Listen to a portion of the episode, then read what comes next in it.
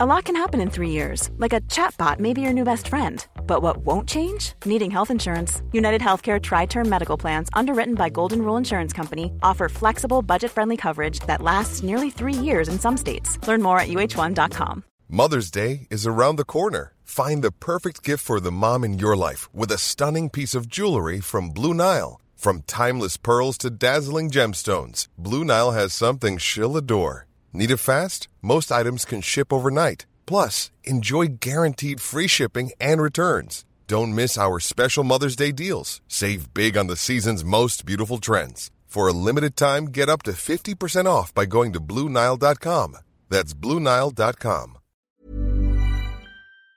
Hello, everyone, and welcome to this episode of Hidden Histories with the AHRC New Generation Thinkers Scheme. For this podcast, I spoke to Dr. Jonathan Healy. Jonathan is a historian of the 17th century and he is working on a book at the moment which encapsulates the entire century and all of the shifts and turns and twists and uh, various kings and various social shifts that happen the civil war, a plague, a fire. So there's so much to talk about, and Jonathan amazingly manages to encapsulate this entire century in a gripping and exciting conversation for this podcast. And I found it absolutely fascinating to listen to him and listen to his energy burst forth. And he tells the story of the 17th century with such lyricism. And it feels like an exciting period of history that I think that you will all feel equally as engaged with as I did. I hope you enjoy the podcast. Jonathan Healy, welcome to Hidden Histories. Thank you so much for coming on the podcast. My pleasure. It's lovely to it's lovely to be on. Lovely to lovely to see you even even if it is on this kind of weird sort of witchcraft electronic witchcraft. so we're going to talk about the 17th century eh, and trying to talk about the 17th century in a nutshell because this is the focus of your forthcoming book. And you because you so kindly sent me the proposal for your book, I have read a bit about it. You have amazingly managed to condense a huge amount of information into one book. And so we're going to try and talk about some of these themes within the scope of, of the podcast. And the 17th century itself was, you know, I had some understanding of it before and I've worked with you before on it. But it was an incredibly tumultuous century. I mean, there were various kings, a civil war, the Republic, it was a rise in the print press. So let's just start at the beginning for people who aren't quite so familiar with it. James Stuart inherits the throne, and that is the start of the Stuart dynasty and how we, you know, perceive the the century as a whole. So, so what was what was happening around this period? What about what about the people? What were the major movements going on, and how did the country look around the around the ascension of James Stuart? Right, it's a, um, a great series of questions, but as you, and as you say, it's a sort of you know it is always a challenge to kind of squeeze all these kind of things into uh, uh, into one book or indeed one podcast. There's about five and a half million English people in the middle of the 17th century. About four million at the start. They mostly live in the countryside. They all believe in God, mostly. A, a, proportion of them can read, a rising proportion of them can read. And they were absolutely, you know, they were they were absolutely not stupid peasants, as sometimes um, as sometimes people people think. So what we're looking at in, in England in the 17th century is uh, an exceptionally complicated society and one which is going through a series of really, really quite um, drastic changes. Those changes, um, including economic change, the economy is, is developing, it's becoming more sophisticated. There's um, an increasing number of people who are involved in industry, involved in trade, all that kind of thing. It's also becoming more religiously complicated, I think it's fair to say. Lots of people are familiar with the Reformation in the Tudor period. Let's say we're in 1603, James I comes down to, uh, uh, to from Scotland to take up his throne in England. One of the first things he's presented with is a petition by um, these people called Puritans. Puritans being people who believe that the Elizabethan church settlement, the Reformation church settlement, hasn't gone far enough and there's more that needs to be done. But at the same time, within two years, he's also faced with a conspiracy um, by some of his Catholic subjects, uh, the, the, what we what we call the Gunpowder Plot. So the the religious landscape is is complicated and it's complicated enough in in the reign of James I. In some ways, under under James I, it, it, it becomes slightly more settled. But then, as the century goes on, it becomes even more complicated. Firstly, by um, the rise of a group within the English Church which pushes for more kind of complicated ceremonies. These are people um, which uh, are associated with Charles I, uh, who is James's son, um, and, and his Archbishop of Canterbury, William Laud but then, of course, you get the Civil War, and the whole thing blows up, um, and you get uh, uh, the development of loads and loads of these kind of um, small, uh, radical religious sects, of which the most important are people like the Quakers.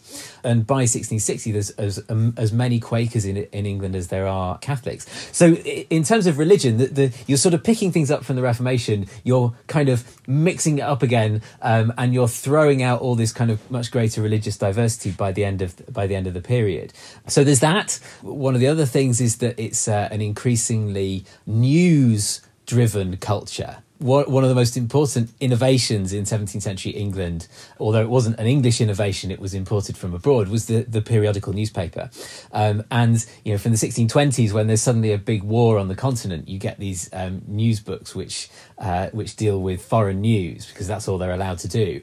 And then the Civil War happens in the 1640s, and suddenly you get um, regular newspapers um, in uh, being published in London and in Oxford, and they, they kind of create this and they cater towards this thirst for regular news. Um, it has to be said their their relationship with you know factual truth, whatever that is, is is uh, somewhat variable as it perhaps is today. But it, it creates a very very different news environment where ordinary people, particularly in the capital, particularly in London, and particularly amongst the sort of middling sort of people, um, are thirsty for information, thirsty for politics, thirsty for all kinds of um, all kinds of new uh, new things, and that's just to scratch the surface. yeah, I mean, it must. Be, so you know, as you, you began with talking about religion, and I think that that is it's obviously um, an extremely conflicting period for both Protestants and Catholics, and especially when you have James coming and inheriting the throne, but he comes from a um, his mother was was Catholic, obviously Mary Mary Queen of Scots, and so it's a really complicated dynamic between the I suppose the suspicion that he's going to um, empathise and sympathise with the with the Catholic proportion of, of, of England, but then there's obviously the, the, the the Protestants that he's trying to keep on side as well, and as you say, that emerges within the the gunpowder plot. I mean, so was there a was there a particularly strong social hierarchy at this point? So you know, was there a was there a large sense of poor versus wealthy? So around this time, am I right in thinking that the the, the group, the Levelers, um, emerged, and they represented this dynamic, this interplay between the, the wealthy and the and the poor in England. Um, who were the Levelers? Um, yes, I mean lo- loads of interesting questions there. Um, I, am actually going to take things back a little bit um, to w- one of the first things I said, which is uh, about population. Um, and the population of England is growing in this period, right up to the middle of the 17th century. That may seem like slightly a, a slightly kind of weird lead into the Levelers, but if you think about it this way what that's doing is creating more pressure on resources. Um, and some people do very, very well out of that. Um, the sort of middling sort, the the um, the wealthy farmers, the yeomans, the William Shakespeares, if you like, um, or even to a point, the sort of the Cromwell family, although Cromwell, Oliver Cromwell himself actually is sort of, you know, is struggling a bit financially. Um, those groups are doing very, very well. But um, society is, um, as one historian puts it very evocatively, filling up from the bottom. There's an increasing number of people in really quite severe poverty.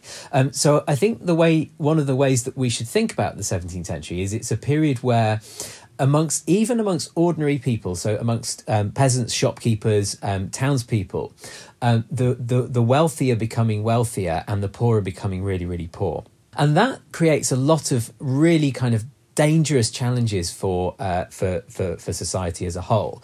The, and the levelers do fit into this, but in slightly weird ways. What the levelers were was uh, they were um, a group of political and to an extent religious radicals who developed in the 1640s in London um, and who also put down quite significant roots in the uh, parliamentarian army and the, the New Model Army. And that then led to you know, when, the parliamentarians won the civil war, um, they then had to decide what to do with the uh, what to do with the the the, you know, the political settlement. And you know, this in itself is an amazing thing about the period because instead of just going, well, obviously we just go back to what we had before, they actually start to think, well is there a better way? Is there a way that we can improve the constitution? Um, and as part of those discussions, the levelers kind of really sort of barge in, if you like, to the discussions about the future of the country. And they argue not just that the people, as represented in Parliament are um, sovereign; they're, they're, where power comes from. Um, but the, the sovereignty of the people overrides Parliament, and that it should be a check on Parliament. It's a very interesting constitutional question. You know, you get um, in, in 1642, there's basically a debate between royalists and parliamentarians. The royalists think that power comes from God. The parliamentarians, broadly speaking, think that power comes from from the people. But that power is represented through Parliament. But the levelers who include a lot of people who have been extremely badly treated by Parliament. Um, one of them, John Lilburne, gets thrown in, in prison by the House of Lords. So they, you know, they're quite cynical about the power of Parliament. They want to create another set of, of checks uh, against arbitrary power, not just from the King, but from Parliament. And the way they want to do that is, well, well, there's two things really. Firstly, something you know very radical which is they want to create a set of constitutional principles which will basically restrict uh, the freedom of parliament. So a, a, written constitution if you like or at least written constitutional principles. But secondly they want to make sure that the vote is as widely used as possible um, and is widely available as possible. So they call for reform of the franchise. In 1600 um, only a small proportion of the even even english men uh, are able to vote. Um, there's also uh, only a small proportion of elections are actually contested. In most cases, the local kind of bigwigs basically just get together and say, "We've decided that this guy shall be um, our MP, and um, and and there's there's nothing you can do about it." Um, the levelers are arguing that the franchise should be much much more uh, widely available. Um, not necessarily everyone, although some of the levelers, famously uh, um, an army officer called Thomas Rainborough, argues that you know all men should be able to vote. Um, most levelers are content to with just saying that the vote goes to people who pay uh, pay poor rates, so they pay for taxes towards the poor. So, so that whole kind of argument, it's about uh, you know it's it's about restricting Parliament, but it's also about vesting sovereignty in the people, something which we we sort of take for granted today, but in the 17th century was hugely contested. Now, I said that the Levellers o- occupied a sort of fairly complicated position in this social hi- hierarchy, and the reason I say that is that the Levellers were um, very much a London-based uh, organisation and they were very much they, they drew their strength from the the London middle I'm going to say middle class, but I'm going to say it carefully because it's a controversial term. Uh, other people prefer sort of middle sort, which is more contemporary. Um, but they are wealthy, youngish, usually men, although uh, in you know actually had um, a large amount of um, women who supported them, um, uh, literate uh, and people who have you know done apprenticeships. They're they're not the absolute poorest which itself is quite interesting. The poor, on the other hand, you could say that they were represented by other uh, radical groups, one of which is very, very famous. Well, two of which are very, very famous. Um, the first of which is very, very famous for representing the poor, the second of which isn't. The first is the Diggers, who were a small group of basically kind of rural communists who um, set up a camp in Surrey, of all places, and tried to basically abolish private property and cultivate the land in common before the locals got a bit peeved about it and called in the army to, to basically uh, move them on. But the second group who represent the poor are in some ways um, more interesting, and that's the Quakers. The Quakers uh, were uh, obviously as a religious group but the radicalism of the Quakers is is in many ways sort of even even more important and certainly more lasting, and that relates in part to um, ideas about salvation because the Quakers believed that you know if you accepted the inner light then you would be saved. And that in itself was a, um, a, a very sort of radical statement because it meant that you know even the poorest person, and that in, and they very much did include women. You know, the Quakers were much more kind of um, uh, into gender equality than, than virtually anyone else in, in the period. Um, that gave a much stronger role for, for, for really, really poorer folk. So, in a sense, they, they really represent the. I mean, you know, they had supporters from across the spectrum, but they were more appealing, if you like, to the really poor than, than say, the leveller movement. Gosh, so there is this complete mix of of so of political and social groups going on at this period. So you've got the the ardent royalists who believe that the monarchy and the king is representative of God, and so you've got the you know these these guys at the top, and then you've got the Quakers all the way at the bottom, and then somewhere in the middle is kind of the levelers and there's the parliamentarians. Because because when you think about the civil war and i think when most people think about the civil war they think there are these two groups. There's the royalists the cavaliers and the um, parliamentarians the roundheads. Um, yet there are actually all of these subgroups at play as well.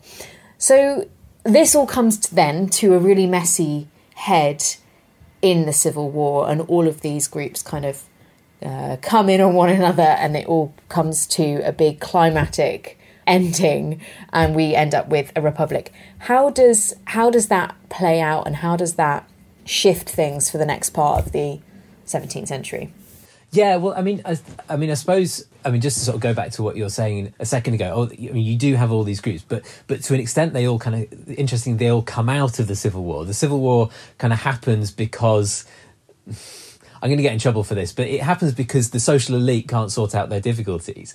And as a result of that, these sort of cracks appear and you get these more radical ideas, which sort of, I mean, you know, they have precedents, definitely, but they, they appear out of the, the, the political breakdown.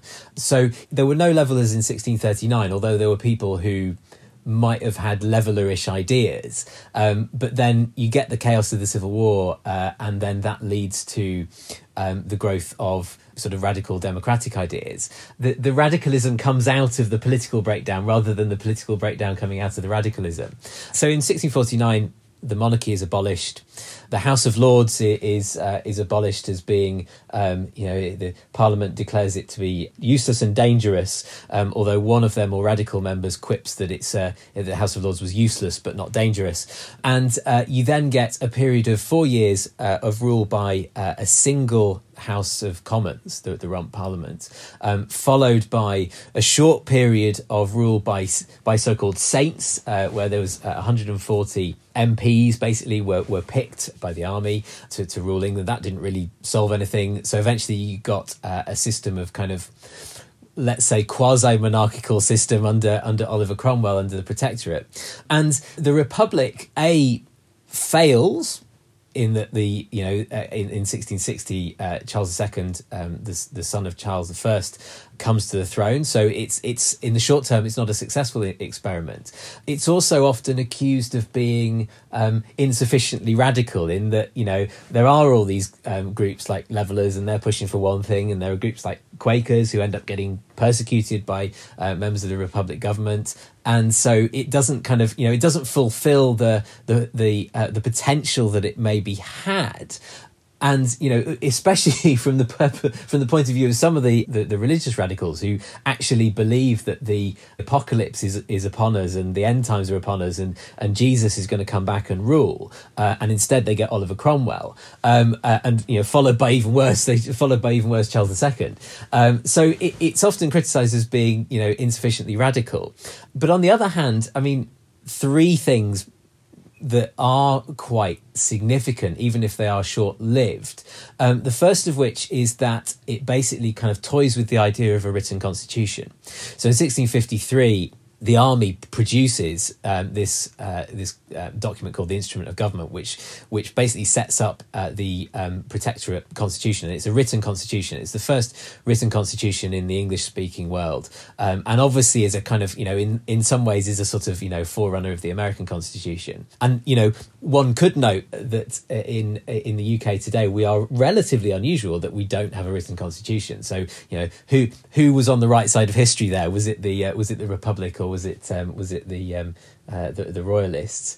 Uh, so that's the first thing. Um, the second thing is that they um, they look to create a wider religious toleration than there had been before. Now, I'm not saying that this is this is perfect uh, in, in, by any stretch of the imagination. It was still a pretty bad time to be a Catholic, and in theory, uh, the Book of Common Prayer was banned, but there was certainly an assumption that, or there, was, there was certainly provision for much wider debate of, uh, of religious issues under the Republic, which you know is in itself a sort of, let's say, forward-looking thing. Um, but the third thing is perhaps the more subtle one, the revolution itself, the, the regicide, had been a, basically a kind of a, a, deeply unpopular move by a very very small number of people connected to the army high command. There is absolutely no debate uh, that the vast majority of people in England at the time, let alone Scotland or, or Ireland, there's no debate about whether or not they wanted a regicide. The vast majority of people didn't.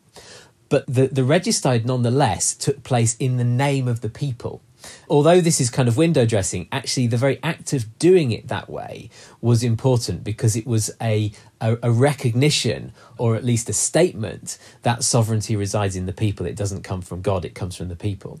And over the course of the 17th century, eventually that became a much more powerful argument, even though the Restoration overthrew it, even though it was a short term thing. So I think the Republic has a much more, you know, it has much more interest. It's much more important than people allow it. I mean, you know, we we sort of think of it as being basically a period where the the the, the boring old Puritans cancel football and Christmas and horse racing, um, but actually there's a you know there's a there's a there's a liberating radicalism about it, which um, which is important in the longer term development of um, you know you know even things like democracy. It, it, it's it's part of that story, I think. Ready to pop the question? The jewelers at BlueNile.com have got sparkle down to a science with beautiful lab grown diamonds worthy of your most brilliant moments. Their lab grown diamonds are independently graded and guaranteed identical to natural diamonds, and they're ready to ship to your door. Go to Bluenile.com and use promo code LISTEN to get $50 off your purchase of $500 or more. That's code LISTEN at Bluenile.com for $50 off. Bluenile.com code LISTEN. Hey, I'm Ryan Reynolds. At Mint Mobile, we like to do the opposite of what Big Wireless does. They charge you a lot, we charge you a little. So naturally, when they announced they'd be raising their prices due to inflation, we decided to deflate our prices due to not hating you. That's right. We're cutting the price of Mint Unlimited from $30 a month to just $15 a month. Give it a try at mintmobile.com slash switch. $45 up front for three months plus taxes and fees. Promo for new customers for limited time. Unlimited more than 40 gigabytes per month. Slows. Full terms at mintmobile.com. There's never been a faster or easier way to start your weight loss journey than with PlushCare. PlushCare accepts most insurance plans and gives you online access to board-certified physicians who can prescribe FDA-approved weight loss medications like Wegovy and Zepbound for those who qualify. Take charge of your health and speak with a board-certified physician about a weight loss plan that's right for you. Get started today at plushcare.com slash weight loss. That's plushcare.com slash weight loss. plushcare.com slash weight loss. Yeah, there's a sense of that it that it has overshadowed monarchical history uh, subsequently. I mean, how what was the reception of of of Charles II with the people? Was it was he welcome? Was this considered to be something that was um, that was glorious? Or were there people who really opposed this and wanted to cling on to that sense of republic and and revolution and change. I mean, there are a small number of people who vehemently oppose um, Charles II, and that's you know that's including sort of you know the old servants of the Republic like um, John Lambert, who ends up getting thrown in prison, um, but also you know quite ordinary people. You know, say things like, "Why should we have a Scot in on the throne when we had a you know we had Cromwell?" And and and you know, so there's de- there's definitely um, there's definitely some opposition. Um, some of the religious radicals are opposed to to the Restoration Restoration. But broadly speaking, the Restoration was very, very popular. We have to think about it in its immediate context, though, uh, which is that Cromwell died in September 1658. There's then a period of, um, a, you know, a, a, year and a half of political chaos. So, although the vast majority of people definitely preferred Charles II to political chaos, it's a bit harder to say that they definitely preferred monarchy to republic in, in May 1660. But what I, what I think we can say is that the certainly by the, the time of the Restoration, um, royalism had managed to create a, an image for itself which was which was very very popular, and that image um, hinged on things which were more difficult under the republics. And so that's things like um, you know theatre things like sport things like maypoles um, morris dancing. It may it may amaze you to to hear was actually a, an immensely politically radical and subversive act in the 1650s um, it was very much a kind of form of a form of kind of covert royalism. But also the book of common prayer as well um, which uh, was actually quite popular.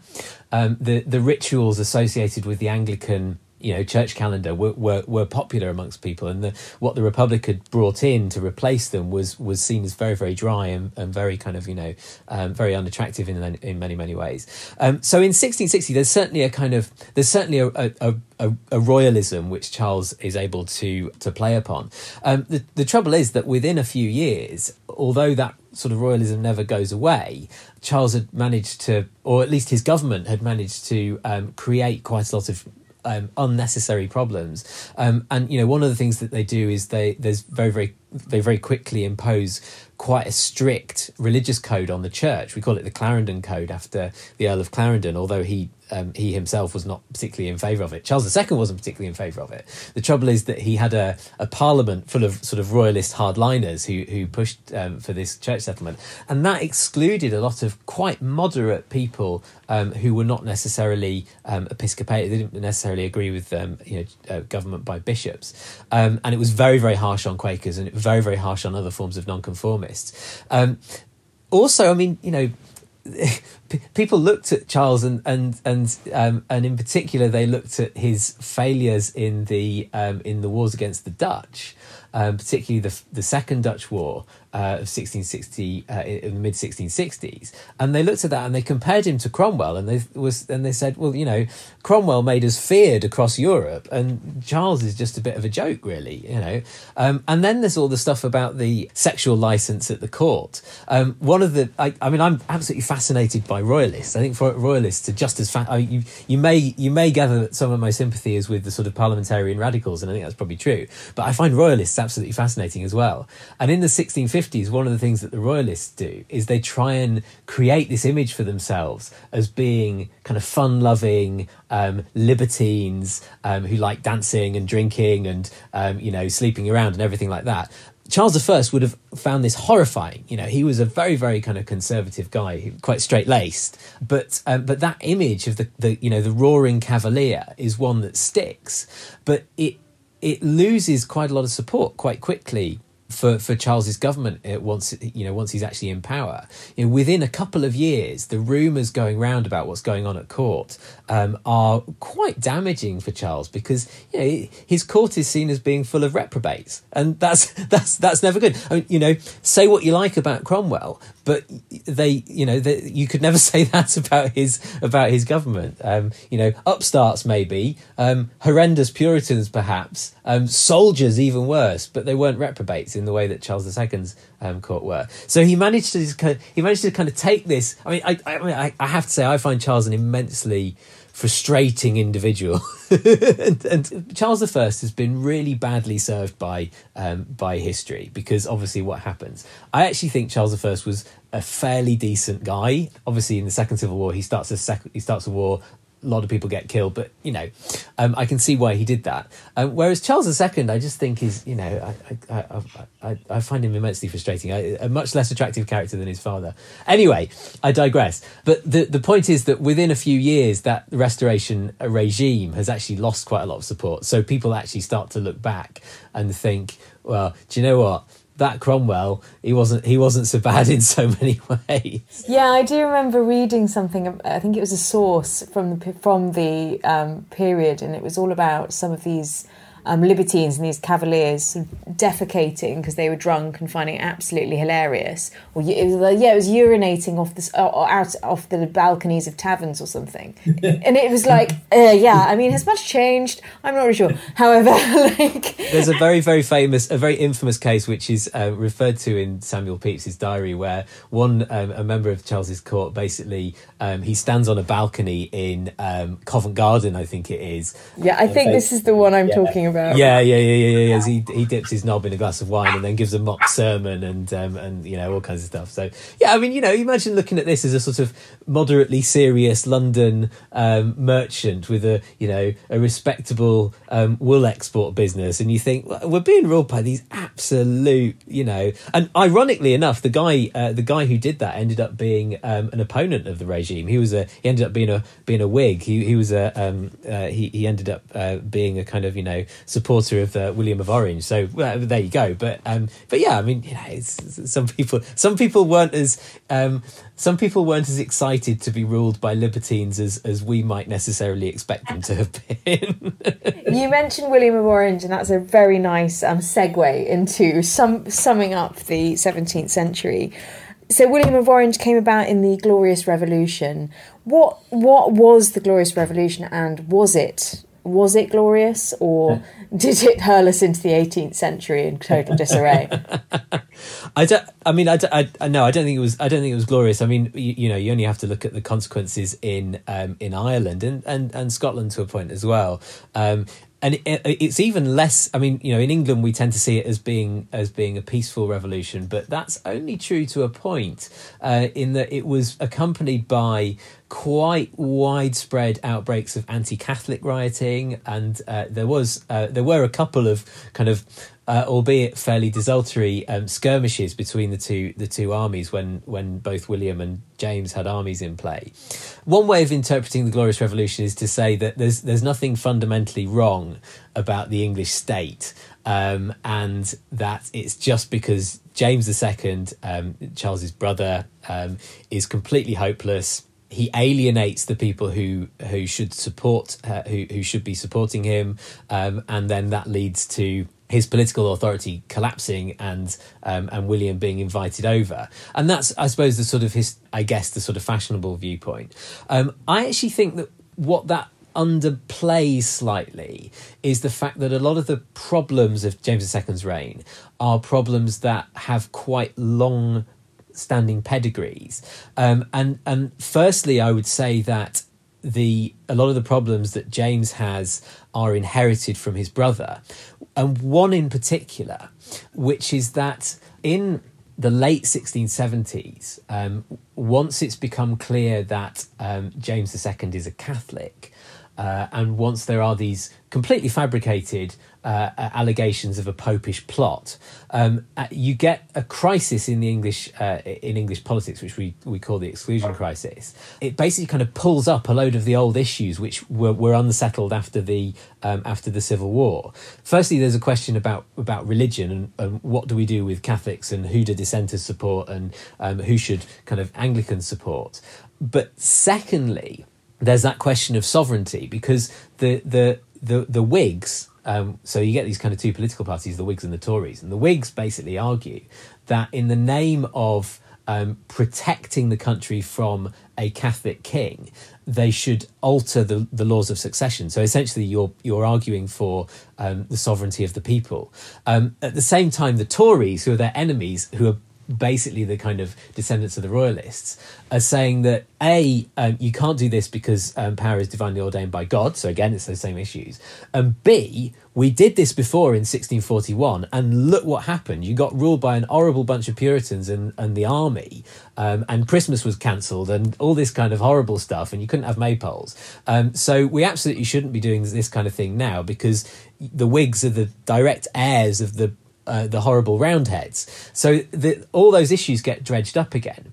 Um, and the cru- and here's the crucial thing: in order to get out of that crisis, which becomes very serious for a short period of time, Charles's only option. Or the only option that he is able to see, at least, um, is to massively side with one of those parties, um, and he sides with the Tories and he's able to kind of basically um, use the apparatus of state to to basically um, crush the Whigs um, for a period of time. And what that means is that by 1685, when Charles II dies, what had been in 1660 a sort of unifying monarchy you know a, a, monarchy for all albeit with you know with a few small exceptions had been a had become a party political monarchy it was a tory monarchy um, rather than a restoration monarchy by 1685. And so that means that, that when James II comes to the throne and then alienates the Tories, he has no basis of support. There's, there's, there's no one who wants to support him, really, a very small number of people who want to support him. Um, so you could argue that it's, um, that it's actually that, that legacy of Charles II which is so problematic for James. But also, and I promise I'll stop. I'll stop rattling on in a second.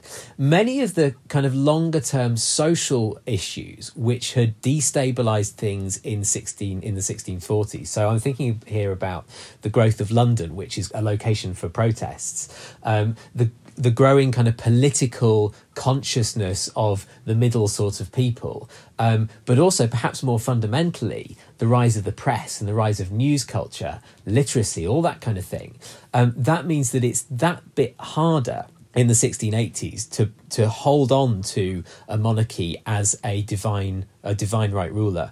Um, so, as I say, whilst I think it's kind of fashionable amongst historians to really kind of focus on the short term, the accidents, the the failings of James II, there's more long term stuff going on, I think there. And so, yeah, what the Glorious Revolution, I don't think is especially glorious. Um, it is an important step to towards. Uh, I'm not going to say it's an important step towards democracy, but I, it's an important step in that long journey towards popular sovereignty.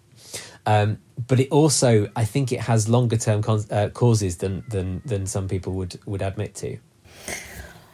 Jonathan, you've done remarkably well. It's summarising. I rattled on. Sorry, I, there's too much lect- lecturer mode there. I think. I feel like we could have taken one small point from some of the aspects of the century that you talked about and create an entire podcast just from that alone. I mean, I, I am quite convinced that the uh, 17th century was a jam packed century of social, political, change of of, um, of revolution. And there's so much that we didn't even touch on. I'm you know I'm conscious that we skimmed through you know these big events like I don't know the Great Fire of London and um, yeah. and the Great Plague. But you know all of those little nuggets people can England's look- last ever famine was in the 17th century. Roots of the welfare state all this kind of stuff. But still we have 25 minutes so. Exactly. Um, but people can look forward to that with your with your forthcoming book. Are you allowed to um, are you allowed to mention the title and, and roughly when it's going to be out? Uh, it's uh, it, it, will be called either the blazing world or a blazing world um, depending on um, uh, a, a, debate in my head. But it will, should be out in uh, around about this time next year uh, published by uh, bloomsbury and um, Knopf in the us that's so exciting, and um, how appropriate. Either I mean, whatever whichever title you go for is extremely appropriate because it was um, it was a, certainly a blazing world and um, a lot of uh, blazing topics to to discuss. Thank you so much for coming on, and um, we'll have to look out for your for your book this time next year, hopefully in better circumstances. Yes. Well, thank you very much for having me. It's uh, it's it's always fun to, to record these things and uh, have an opportunity to gabble on. Yeah. thank you.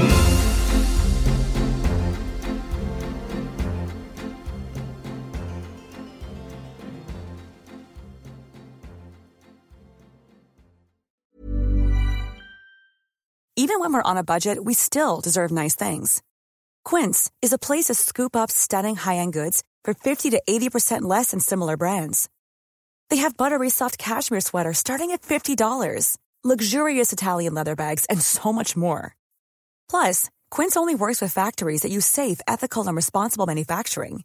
Get the high-end goods you'll love without the high price tag with Quince. Go to quince.com/style for free shipping and 365-day returns. When you make decisions for your company, you look for the no-brainers. And if you have a lot of mailing to do, stamps.com is the ultimate no-brainer. It streamlines your processes to make your business more efficient, which makes you less busy. Mail checks, invoices, legal documents, and everything you need to keep your business running with stamps.com.